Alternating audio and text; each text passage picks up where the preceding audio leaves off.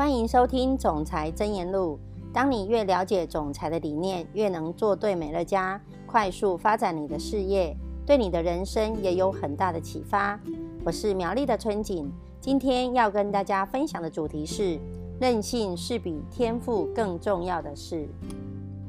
从很久以前，我就了解到，人们不该先入为主的去评断一个人经营美乐家事业的能力。的确。在美乐家事业刚开始起步时，我总是习惯用一个人的智商、人格特质和受欢迎的程度去猜测，最后会是哪个人在美乐家事业里获得成功。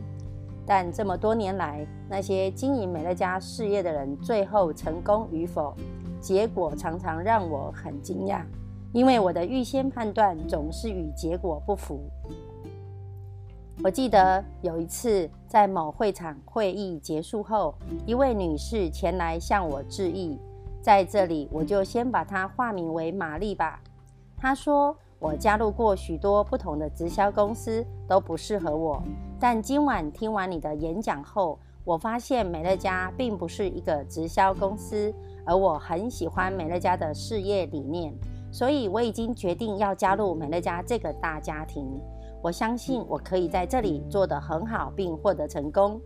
但在我跟他交谈的过程中，其实我脑中的想法是：女士，但我觉得你应该无法在美乐家这个事业里坚持很久，因为没有人会愿意听你分享，而这会让你没有办法继续下去。所有你正在说的和做的事情，都表现出一种氛围。那就是我完全不懂得如何与人沟通交流。当然，我并没有把这个想法和玛丽分享，但这是我和她短短的谈话中所得到的第一个判断。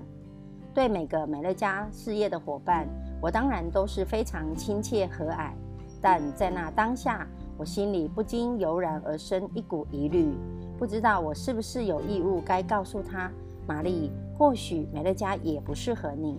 你可能无法在这里获得你想要的成功。我不希望你对这件事抱着高度的期待，然后努力工作后却发现，因为你一开始就不具备足够的能力，而无法获得你想要的结果。虽然那天的会议进行得非常的顺利，但我依旧记得得很清楚。那晚当我离开时，其实我的心情有点沮丧，因为我给了玛丽一个成功的希望。但我并不觉得他有足够的能力可以做到，他可能会再度失败。但是我给了他这个成功的希望，因为我告诉大家，所有人都能够在每一家事业里获得成功。但我其实不确定玛丽是否也会是其中一员。而这个故事最后有一个对我来说十分惊人的反转。因为玛丽证明了我的大错特错，在她加入美乐家这个大家庭六年后，她就成功晋升到了执行总监的阶衔。我亲眼见证她如何持续推荐自己的美乐家事业，听着她自己极高的韧性，一步步稳定的向前。玛丽用非常独特的方式来向人们推荐美乐家。她在路边摆摊。免费示范用美乐家香溢皂来清洁婚戒，同时也一边向顾客介绍美乐家事业。玛丽的团队有着全美最高的平均订单点数，而续订率也是数一数二的高。这证明了他的团队成员都非常了解美乐家产品和特色。直到现在，他的团队成员也依旧活跃在美乐家这个大家庭里。而玛丽的个人累积收入也已经超过了七十五万美金。这整件事最让我印象深刻的是，虽然那天会议结束的当下，有许多人向前与我交谈，但我其实并不知道他们后续在美乐家各自发展的如何。我相信大部分的人依旧在使用美乐家优质的产品，有些人可能也获得了一些佣金，但只有玛丽最后成功晋升。成为了执行总监。在我重新反思我从这件事情上，我试着去分分析出一个人获得巨大成功真正的原因是什么。每个人当然都有着自己独特的魅力和能力，但到底是什么造就了最后不同的成就结果呢？现在我相信我已经有了答案，那就是一个人的韧性。在玛丽身上所展现的韧性，不仅仅代表着不放弃，更代表着要持续稳定推进，不只是拒绝中途弃权而已，而是停止从来都不是选项之一。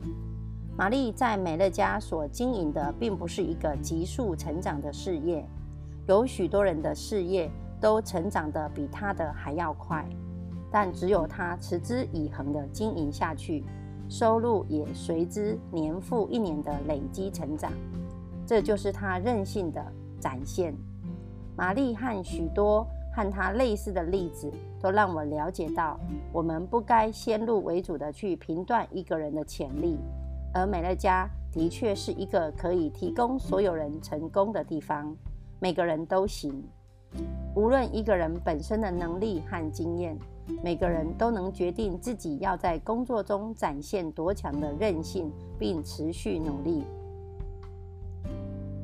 我曾经看过无数个才华洋溢的人们，但他们从未达到和玛丽一样的成就。